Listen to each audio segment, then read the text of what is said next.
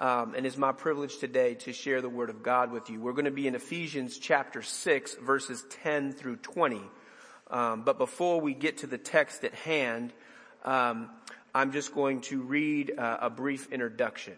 And I'm going to set the introduction this way. Approximately 112 years ago in uh, France, uh, a two-term president known as Theodore Roosevelt spoke to a graduating class as a commencement speech. Um, and he basically gave a, a speech called The Citizenship in a Republic. And it was a profound speech that's lingered through over a century. And, and one paragraph is what I'll share with you today that's relevant to the text at hand. I'll do that now. It is not the critic who counts, not the man who points out how the strong man stumbles or where the doer of deeds could have done them better. The credit belongs to the man who is actually in the arena, whose face is marred by dust and sweat and blood, who strives valiantly, who errs, who comes short again and again because there is no effort without error and shortcoming, but who does actually strive to do the deeds, who knows great enthusiasms, the great devotions, who spends himself in a worthy cause, who at the best knows in the end the triumph of high achievement, and who at the worst, if he fails, at least fails while daring greatly, so that his place shall never be with those cold and timid souls who neither know victory nor defeat. So in a word, he's called these people who would have been born of leisure, born of wealth, and he says, I know who you are. But based upon who you are and what you've been entrusted with, this is how you should live. And in a word, he says, engage. That summarizes the eight or nine page speech, which I've read several times. Engage. And that translates to 1900 years before where the apostle Paul in a Roman prison, inspired by the Spirit of God, writes back to his friends and brothers and sisters whom he labored with in tears in the city of Ephesus for three years, sharing them what Pastor's Jim kind of commemorating song was about, the Word of God, the whole counsel of God, that these people born outside of the commonwealth of Israel would be able to know the God who created them and died to save them. And so he spends in the letter chapter one and two and three building up who they are in Christ. And then he pivots and said, this is then how you should live in Christ. And we're coming to the concluding portion, which is about battle. Spiritual warfare. Engage. For you will be engaged by the enemy. Let's pray. Father, we come before you in the name of your Son, Jesus Christ, and it is with great gratitude that we come. We pray, Father, that your Holy Spirit would do a work here today as it already has been present as we've sung worship songs to you. We pray, Father, that no one in the sound of my voice would leave here unclear about the imperative and dire reality that this life that we can see and touch and taste and hear and smell is not the only life there is. There is a spiritual life. There is an eternal life. There is a spiritual enemy. And Father, I pray for the Christian, we would be strengthened in you to engage in the battle that's before us when it comes. Lord, we don't have to go looking for a fight, for a fight will surely come looking for us. Help us to stand our ground in you. In Jesus' name, amen.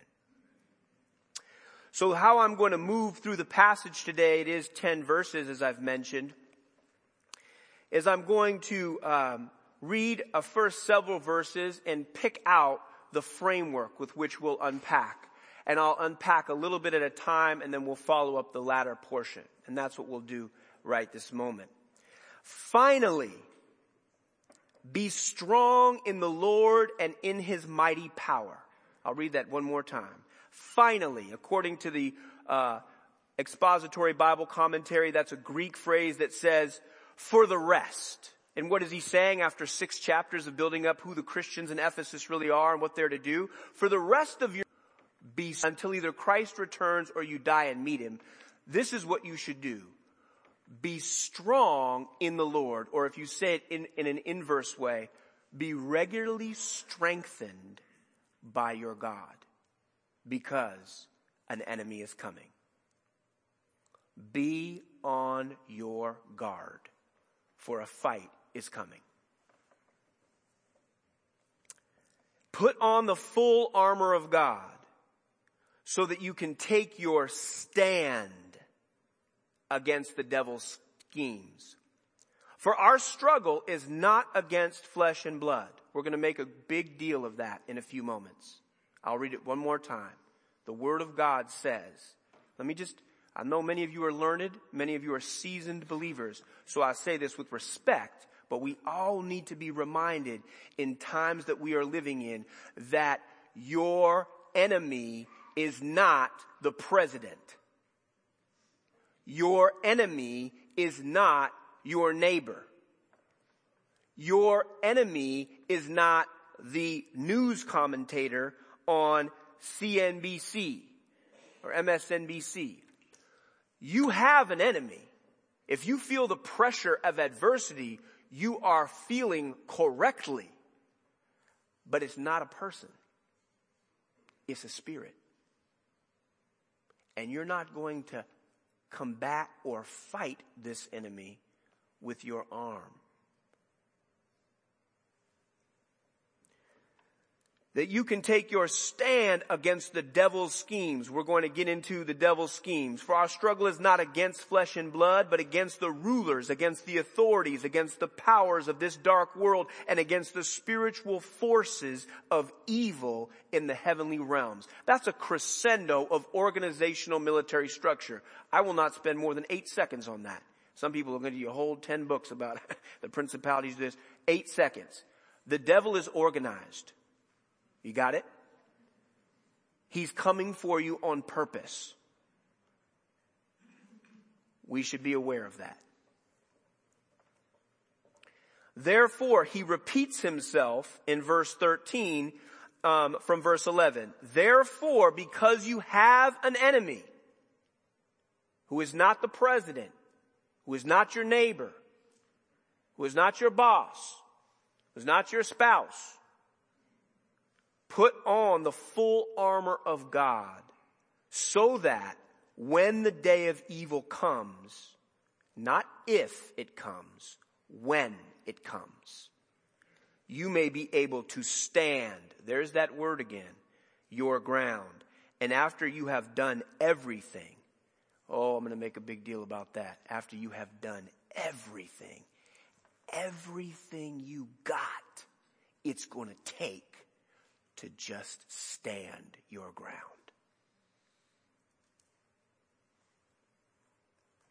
We're going to stop there for a moment and we're going to reveal the, the structure of the message. One, we must be strengthened by God. Two, we must put on the full armor of God. Three, the devil has organized intentional schemes to sideline you, to wound you and cause you to be ineffective. If you are in Christ, my dear brothers and sisters, the devil cannot steal your soul. For Ephesians 1 declares you are sealed by the Holy Spirit. But he can and he will derail you from walking effectively in Christ. And he does it all the time. Churches are filled with believers who have been stunted in their growth and in their purpose because a flaming dart stuck them in the neck because the shield of faith was held up too late. Make no mistake, this is as real as it gets. This is the word of God and we believe that according to truth. It was a great little introduction but Teddy Roosevelt, I don't think, knew Jesus. So that's a nice segue. But that's where his word can be burned and the word of God will last forever.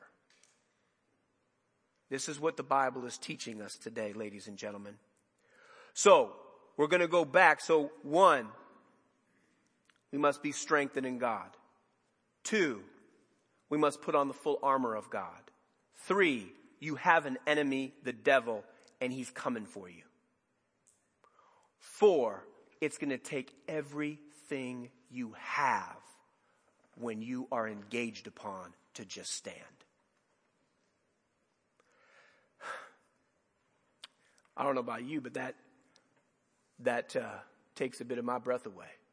For those of you, many of you, I look out in the crowd and you've been believers longer than I've been alive, or you've been believers longer. I've been a believer about 23 years, so about that. And you, you've been there. You know exactly what I'm talking about. And maybe you're looking back and you've been sidelined. You've been stuck, fired upon, hurt, and you've been embittered and disillusioned with your faith.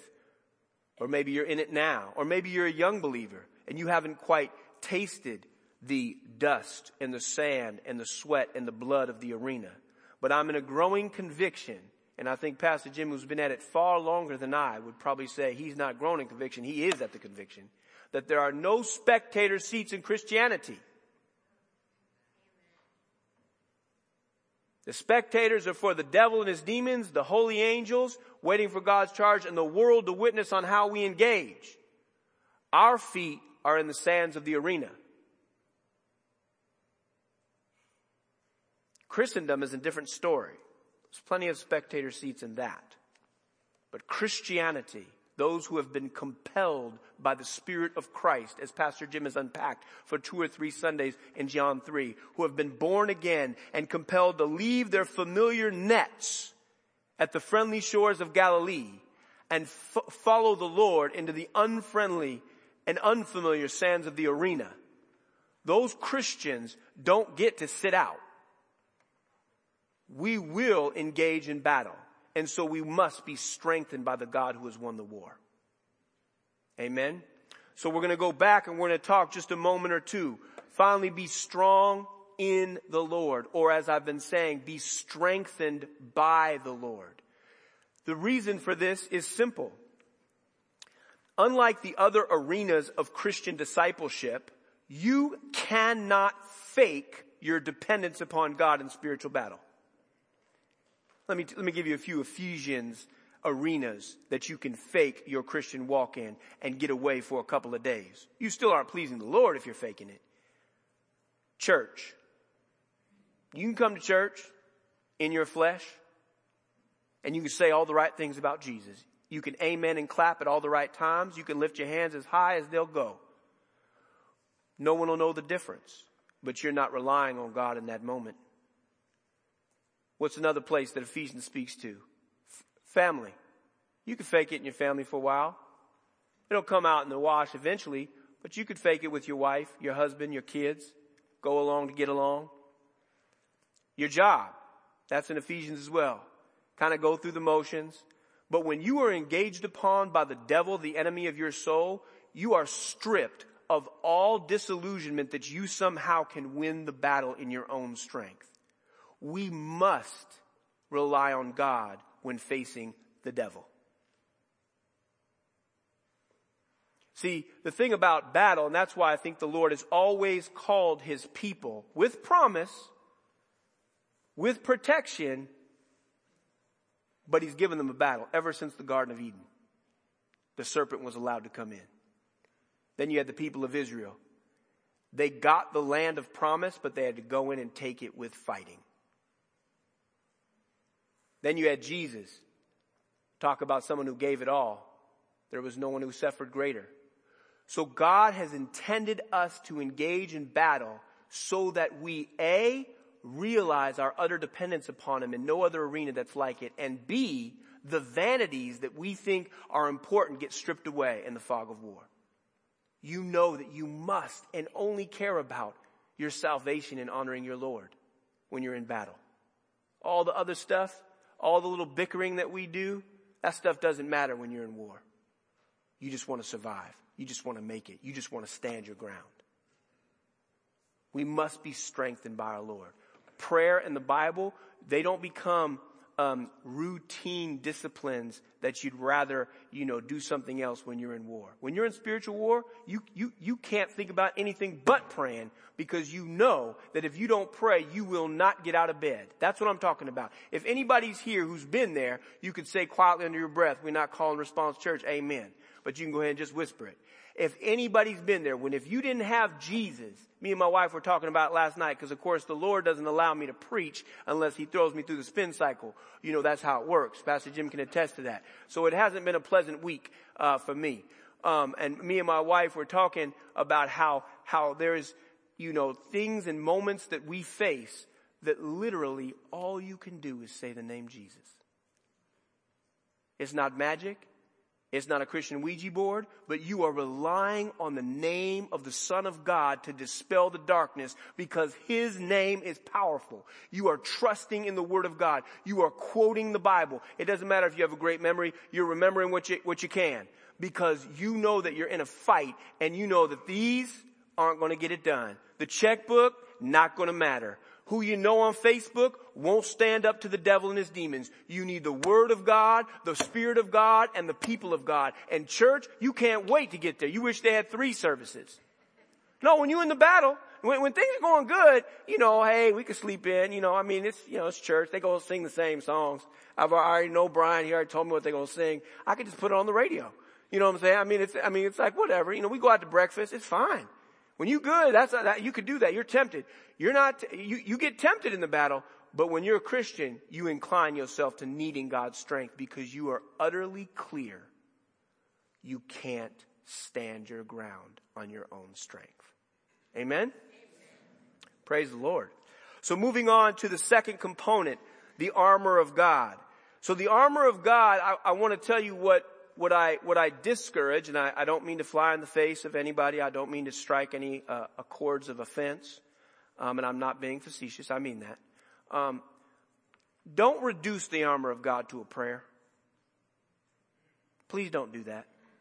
I, I, I don't think that's effective. I don't think, I think you're missing what's being spoken here in the Word of God. We're going to get to unpacking the Word of God here, excuse me, the armor of God in just a moment. But don't just say, Lord, I'm putting on the helmet of salvation, the breast. Mm-mm. Our Lord is much more comprehensive than that. Our Lord wants all of you. So we're going to get to the armor of God, and uh, uh, we'll do that now. So we'll pick up where the verses I left off, which is at 14. It says, "Stand firm then with the belt of truth buckled around your waist." I'll read them all, and we'll go back and unpack them with the breastplate of righteousness in place and with your feet fitted with the readiness that comes from the gospel of peace.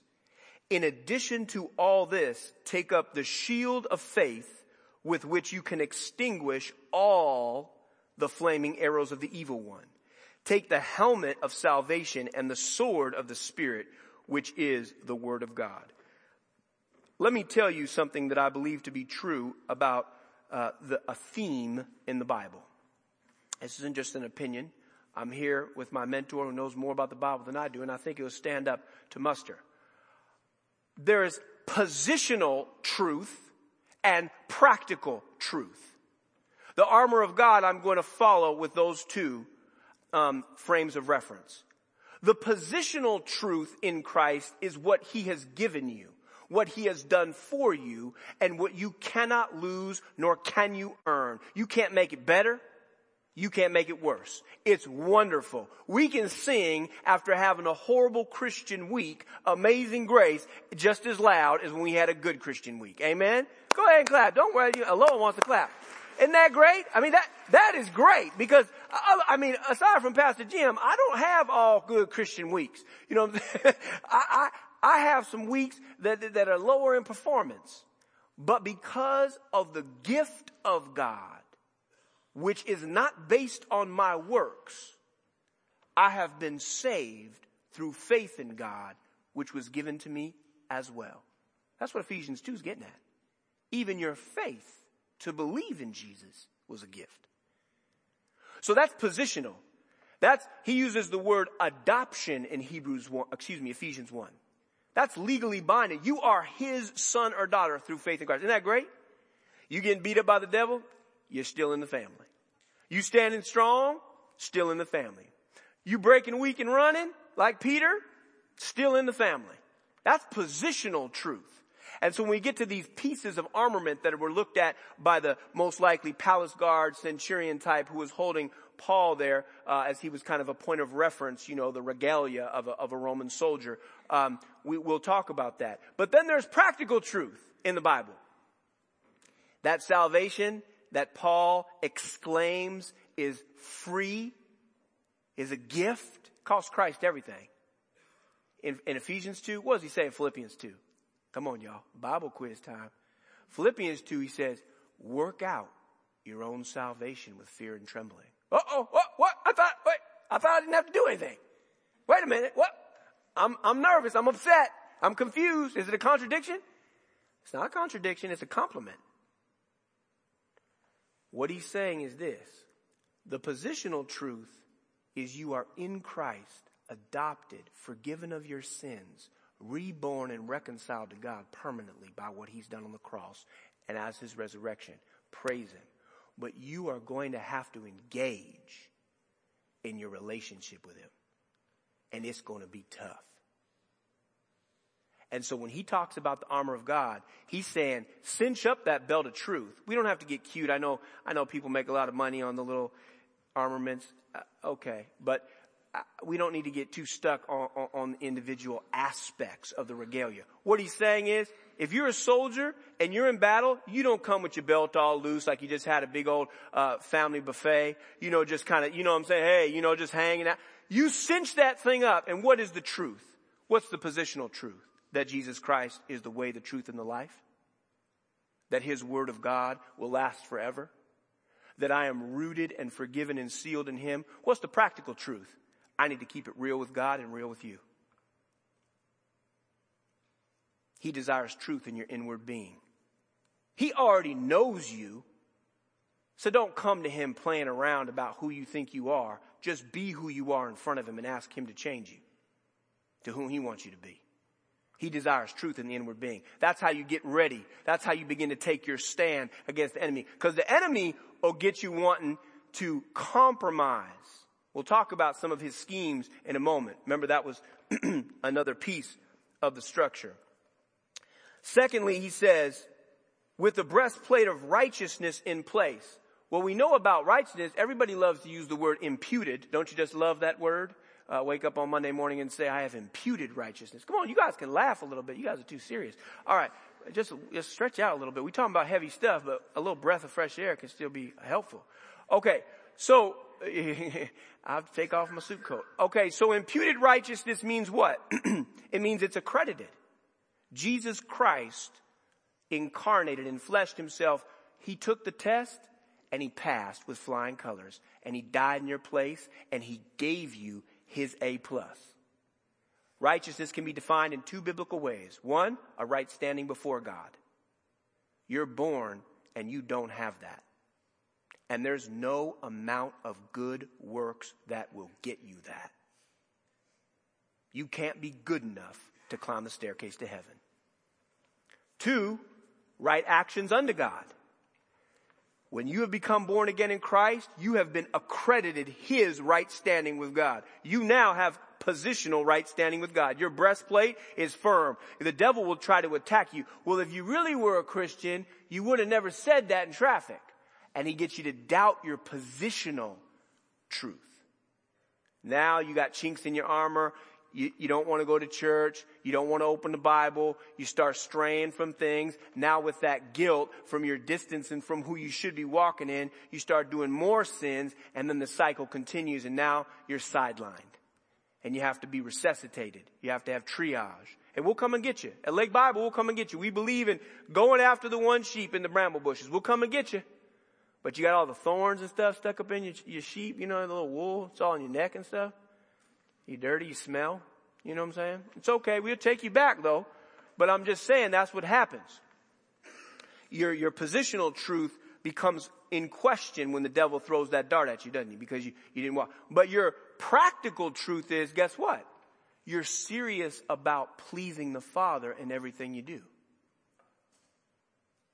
That's how you take your stand. That's how you fix the breastplate of righteousness. You, you reminded regularly whose you are, but then you ask him for strength to live like it. Amen? You guys still with me? Have I lost you? Okay. I'm gonna lose myself here in a moment. Alright. So we move on then from the breastplate of righteousness and with your feet fitted with the readiness that comes from the gospel of peace. I almost want to uh, spoil my, my clean flow and, and talk about a scheme of the devil right here, uh, and I'm going to do that. The readiness. Some of you were athletes. Some of you might have even been in the military. Um, readiness is a state of preparedness. I'm ready to go, Lord. Put me in, coach. I got my shoes laced up. I'm ready to participate in the Great Commission. You want me to tell somebody about Jesus? I'm ready to do it. You want me to serve in a committee or, or, or something? I'm ready to do it. You want me to humble myself and, and, and clean up the dishes after a long day? I'm ready to do it. Whatever you need me to do, Lord, because I've been saved by you and for you, I'm ready to do it. My feet are ready.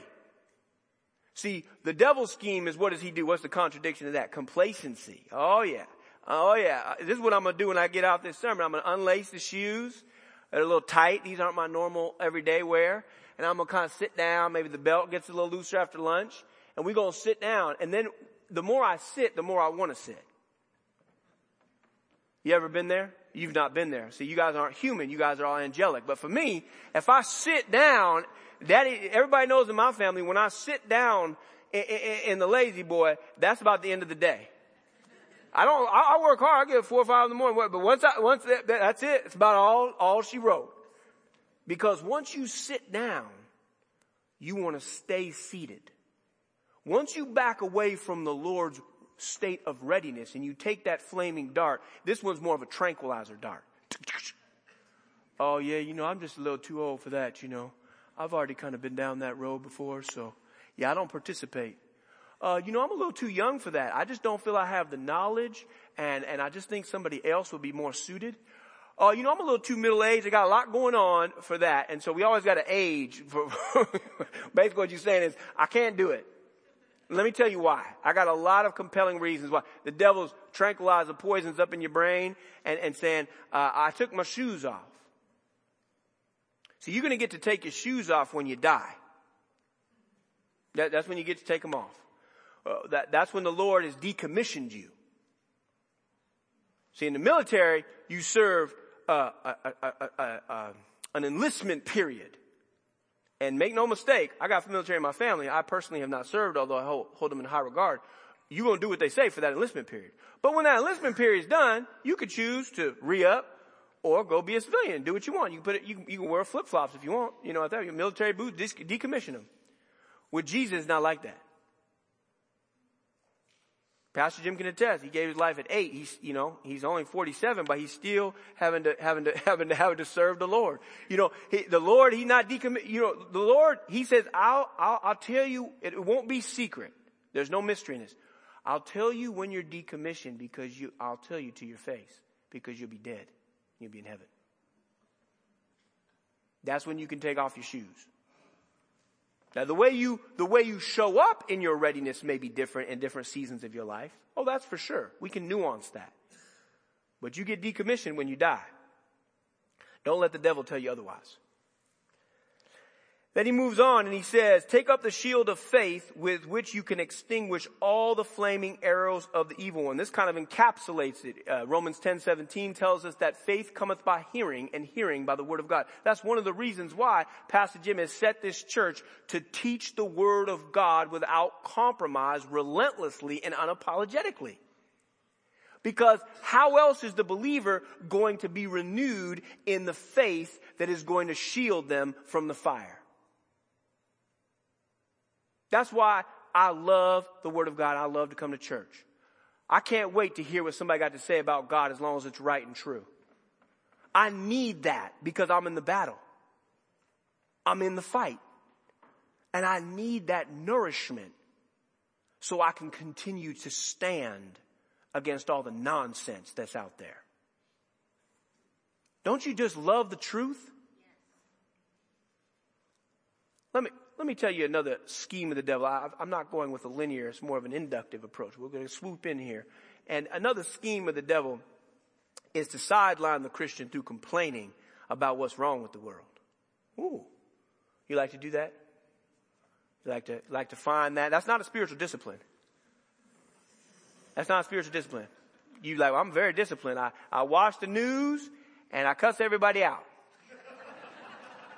That, that, that's, that's not a spiritual discipline. Let me tell you what that does. That helps, it co- coincides with complacency. It's too bad out there, you know. The world just ain't what it used to be.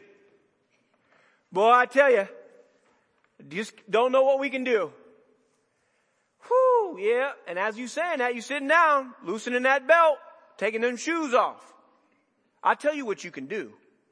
You can be strengthened by the Lord's truth, by the news that's always good, that's always relevant, that's always pure. And you can be renewed in the spirit of your mind and say, God, I don't know what the world is going to do, but I know what I'm going to do in the world. Amen? I know that the divorce rate's through the roof, but you know what? I'm going to stay married. Even if it's hard. And it's only hard because I'm imperfect. Wendy's not here. She is perfect, but I'm, I'm imperfect. That, that's what makes my marriage hard. You know, I know people leave their kids and they just leaving them abandoned. I'm going to stay a father. They can call on me. I'm going to stand my ground. I know that, I know that people like to talk bad about their employers and, and circumvent the system. I'm going to try to, to be honest and respect my, my boss. Aren't you? That's how we stand, but we got to do it in the strength of the Lord because the, the onslaught is here. The circumstances are clear. The world's not getting better. Quit waiting for it to get better for you to engage.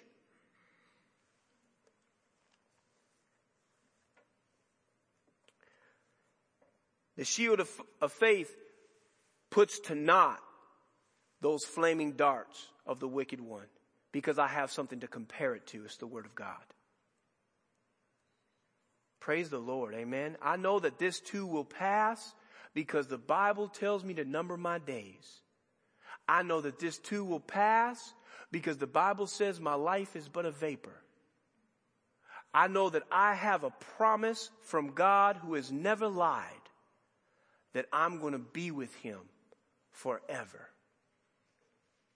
That's going to help me when maybe they take my house or they say I can't preach anymore. I got to go back to jail or I don't know what's going to happen.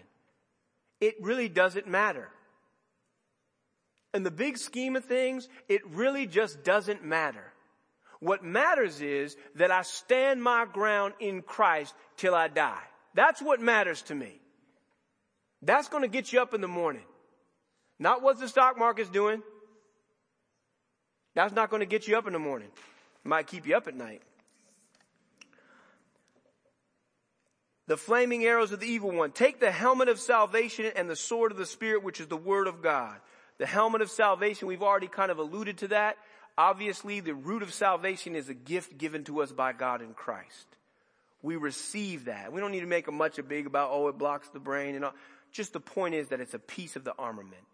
You need to be saved. I speak now and forever mostly to those who are saved. Strength, be strengthened in the Lord so that you can stand against the evil one. But if there is anybody here today who has not asked Jesus Christ to forgive you for your sinfulness against him and put your trust in him to save you, then you don't have salvation. You don't have it. And you need to think about getting it. And the way you get it is by repenting and saying, Lord, this message about you rings true.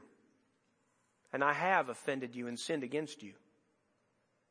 And I ask your forgiveness. And Jesus, would you cleanse me in your blood? And I believe that you did die for me and rise again and take me and make me yours. And I want to be a soldier in your army. I want to be a son or daughter in your family. I want to have the assurance of salvation. And you do that right here, right now.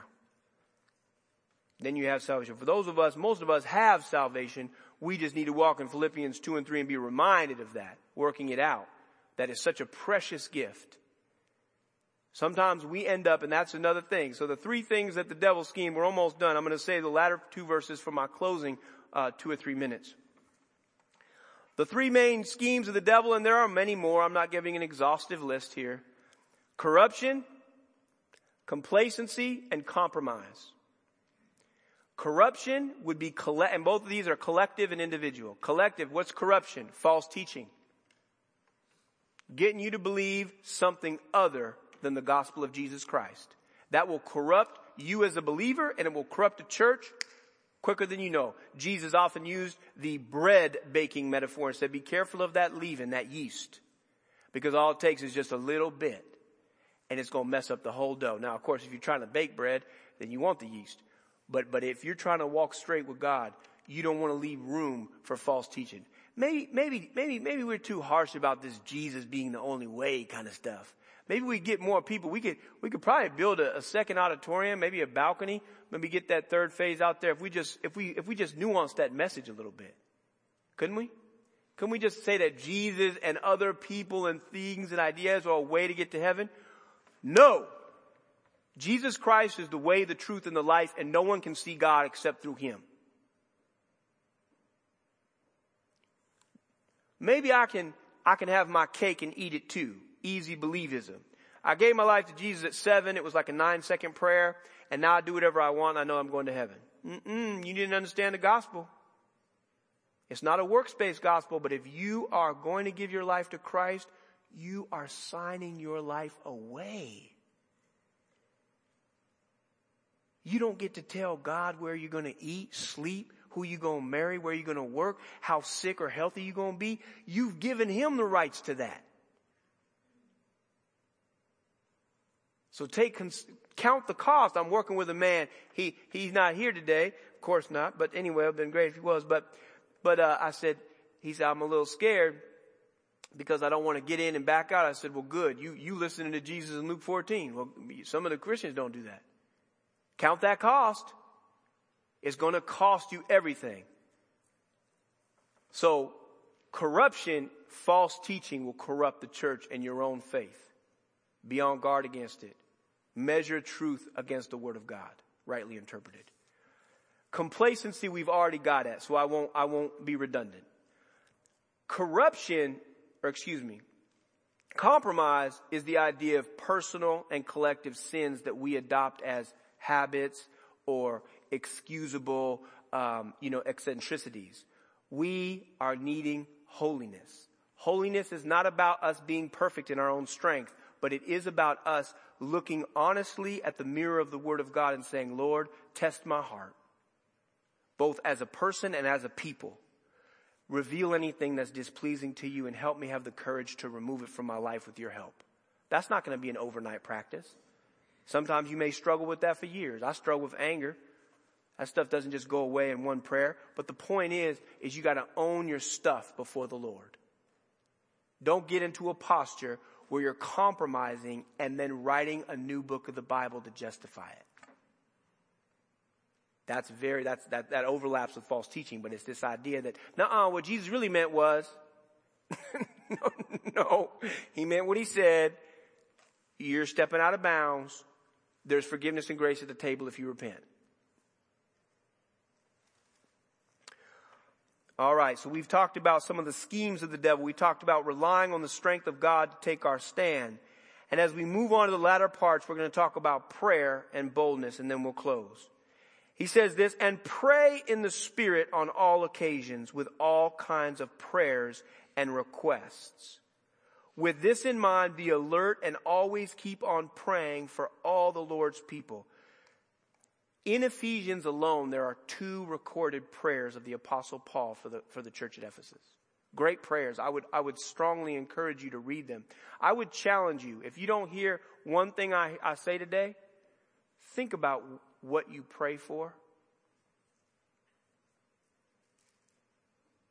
Are your prayers reduced only to petitions? God, heal my mama. God, uh, give me a job. God, fix my car. Petitions are a beautiful form of trust in God and God wants to hear our petitions.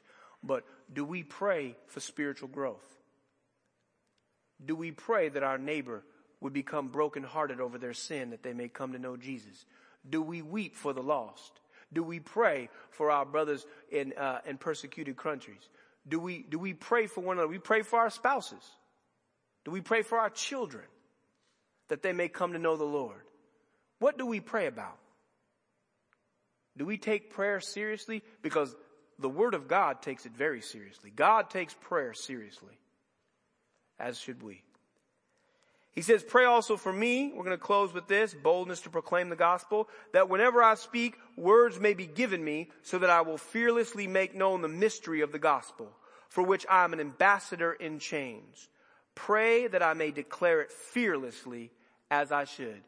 You realize that in the context, the apostle Paul was going to get beheaded by the emperor Nero. That's how that was going to end for him. That, that's how that was going to end for him. But that's what he asked for.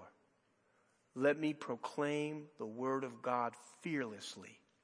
Sometimes we're afraid of an awkward conversation at the Thanksgiving dinner table.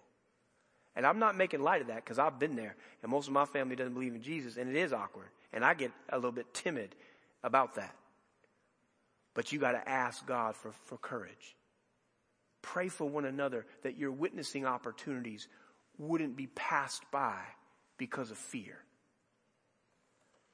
So in closing, I remind you simply this. We must be strengthened by our God to stand our ground against the devil. Let us pray. Father, we thank you for this time in your word and we pray that it would be nourishing for the saints, challenging for those who are not yet in you, that they would consider where their life lies. We praise you, God, for your faithfulness to us and that even when we miss it, you are gracious and you provide the way of repentance and, and, and a full measure of your mercy. In Jesus' name, amen.